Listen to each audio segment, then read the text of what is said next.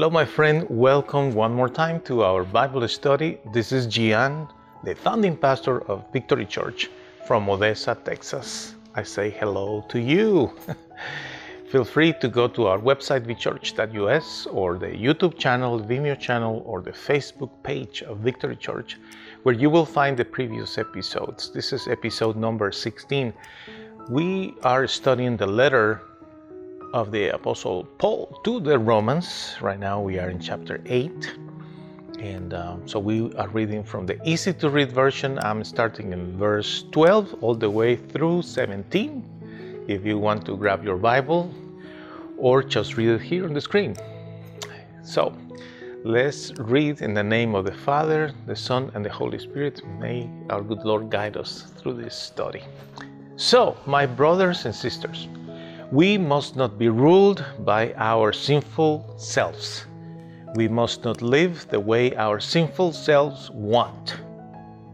We, we must not. Paul has been discussing through the previous chapters the importance of understanding salvation comes by faith through the sacrificial death of our Lord Jesus Christ, his resurrection, ascension to heaven, and eventually his second coming. All that is possible because God loves us so much. And uh, we have discussed many things, including one of the chapters was a very controversial part where Paul says, I can stand myself because I am doing what I don't want to do. So, bringing up basically the idea that sometimes we find ourselves precisely doing that. That many bad things we know they are not good. We do it anyways. And then we repent and paul concludes in that chapter 7 saying praise god for the gospel. Praise god for our salvation in the lord jesus christ. Because at the end it's not because of our behavior that we experience salvation of our souls. That is such a relief. Don't you think?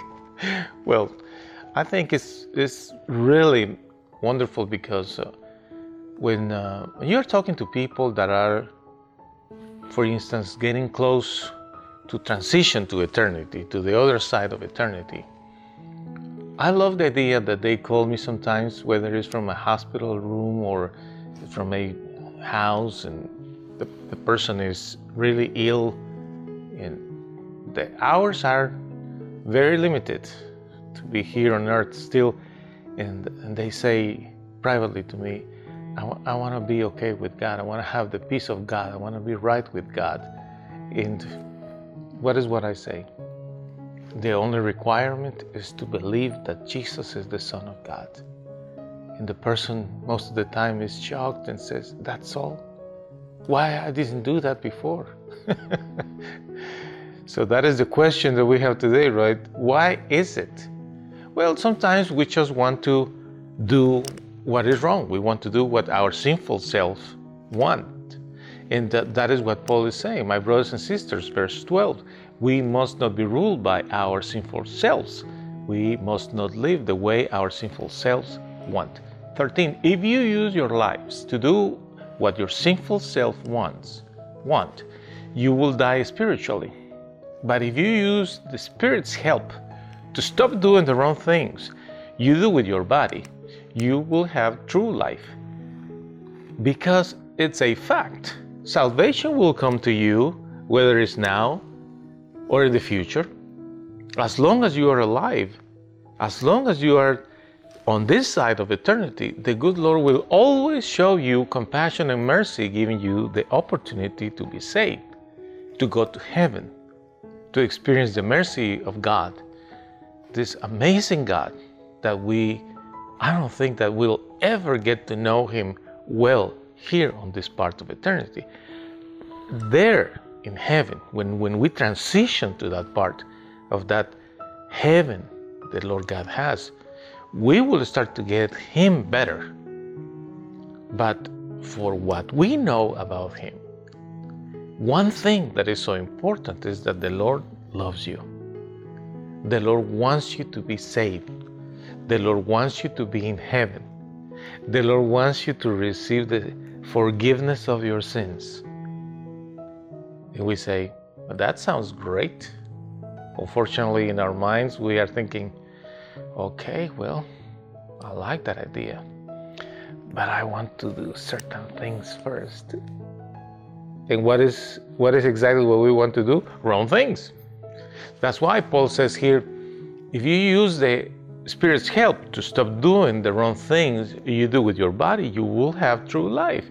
Because the joy of life is not on doing those wrong things, my friend. And you know it. You probably have done many of those wrong things with your own body, and, and then you wake up the next day and you say, oh, What have I done? Why did I do that? To begin with, I never wanted it. But I was this and that, and all these things, right, that brought us to the result. What is what Paul says here clearly?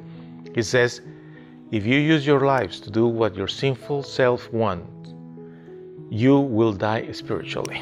The spiritual death of us is that. But the true life, we can access that true life with the Spirit's help by stop doing the wrong things we want.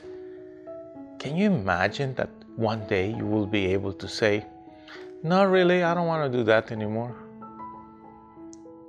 Don't you love that? Think about this. There are many wrong things that you have done, or you probably are thinking that you want to do, and you know they are wrong.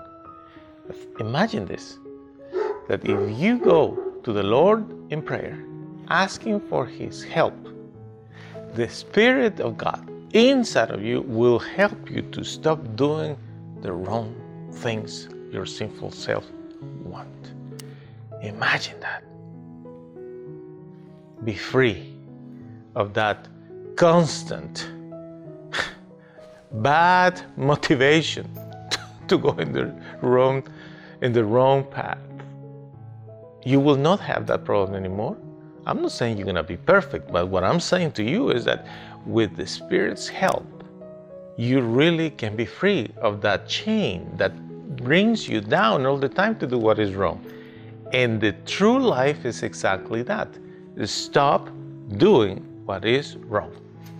Verse 14 The true children of God are those who let God's Spirit lead them. I want you to read with me this part, please. The true children of God are those who let God's Spirit lead them.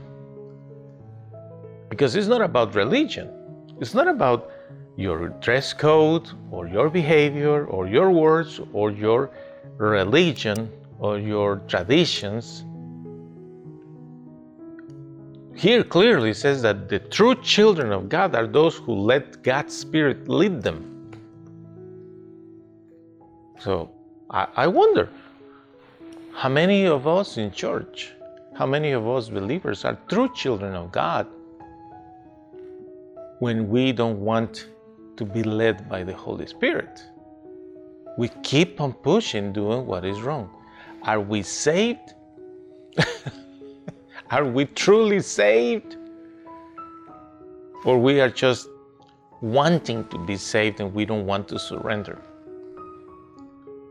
Now, you know, we, as children of God, legitimately, by believing in the Lord Jesus, we can do wrong things too. But even then, the Spirit of God will lead us to come back to Him. You remember the story the Lord Jesus talked about that prodigal son? It's the story of two sons that one was faithful to the father and the other wanted to have la vida loca, took the inheritance and wasted it all. And when he was eating food that was for pigs, imagine that. Then he said, I wish I would come back to my, my parents' home, to my dad's home, because in the house of my father, even the workers have a better life than myself.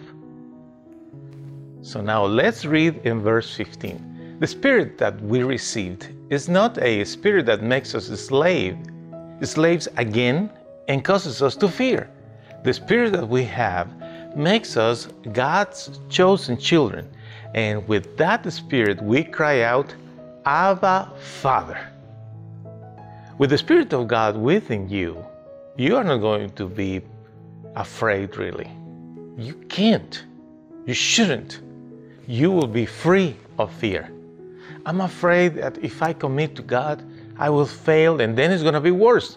It's better if I don't make a commitment and, you know, whatever happens. That's a, a, a kind of cute excuse to say, I don't want to do what is right. But you see, the Spirit of God will lead you to not be afraid anymore. You are not going to be a slave again. And actually says that Spirit will help you cry out, Abba, Father, which is probably one of the most wonderful things that those Christians, believers, can experience in their lives. What is that? A relationship, son or daughter, with Heavenly Father. Can you imagine that? That the God creator of heaven and earth, the God who created Adam and Eve, that saved Noah on the flood, that saved Moses in the river, that took the Israelites out of Egypt, the same God that provided the perfect Lamb of God for our salvation, the same God that is expanding His universe and creation, also could be your Heavenly Father. And you could say, cry out, Abba, Father, which is an expression, Hebrew expression that means, Dear Daddy, your daddy. I was watching one day uh, a show, and this guy, I believe he was uh, in his mid 70s, and he was talking about his relationship with his father. and he said so many wonderful things about his dad. This is a guy, 75 years old, talking about how loved he felt by his father. 75 years old, still with that heart, like you and I have, longing for a daddy, the true daddy. Not a sugar daddy for the ladies, right? And not the one that we irresponsibly go to in the case of a, a need or, or emergencies. No, I'm talking about the one that we love, that loves us, that we have a good relationship with, that we respect and obey. And that is probably the issue. Many people don't want to have that relationship with the good Lord. They say, okay, well, if God can save me, probably I'll take His word. I'm to claim this promise. If I believe Jesus is the Son of God, I will be saved. Okay. I'll, I'll take that. But moving forward, I'm not sure. Sometimes it's an issue. Basically, it's an issue of trust because our earthly fathers failed us. Maybe the guy left your mom or abandoned your home or betrayed you or whatever. And you just feel, I cannot trust in any man anymore. Father? Dad? Daddy? You kidding?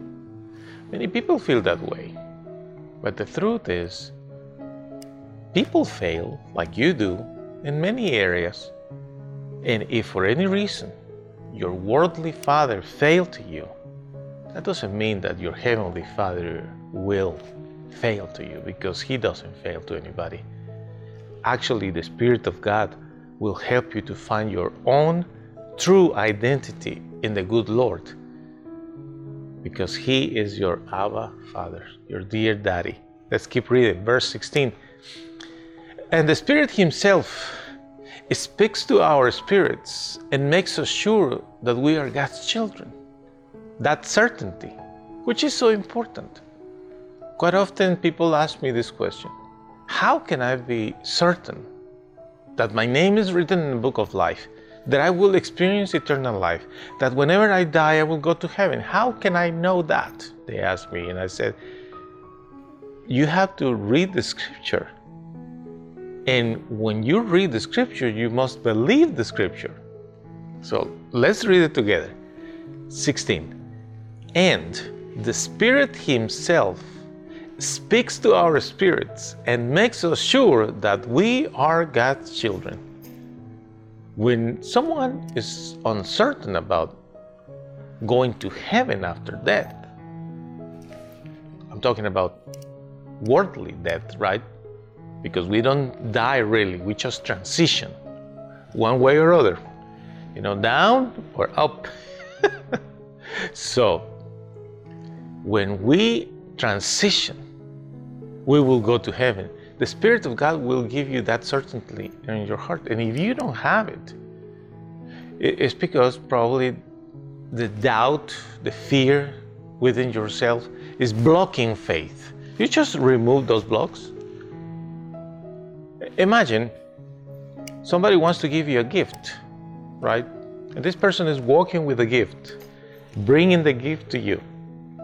But there are two people here that they are blocking this wonderful friend of yours that is bringing this gift. And you just watch and you go, hmm, I want my gift. Don't you think it's a little bit ridiculous to act that way? Because it's a gift. The one who has the gift wants to give it to you, is walking towards you. You only need to extend your arms, your hands, and grab it, receive it. But what would you do if there are two people here blocking you?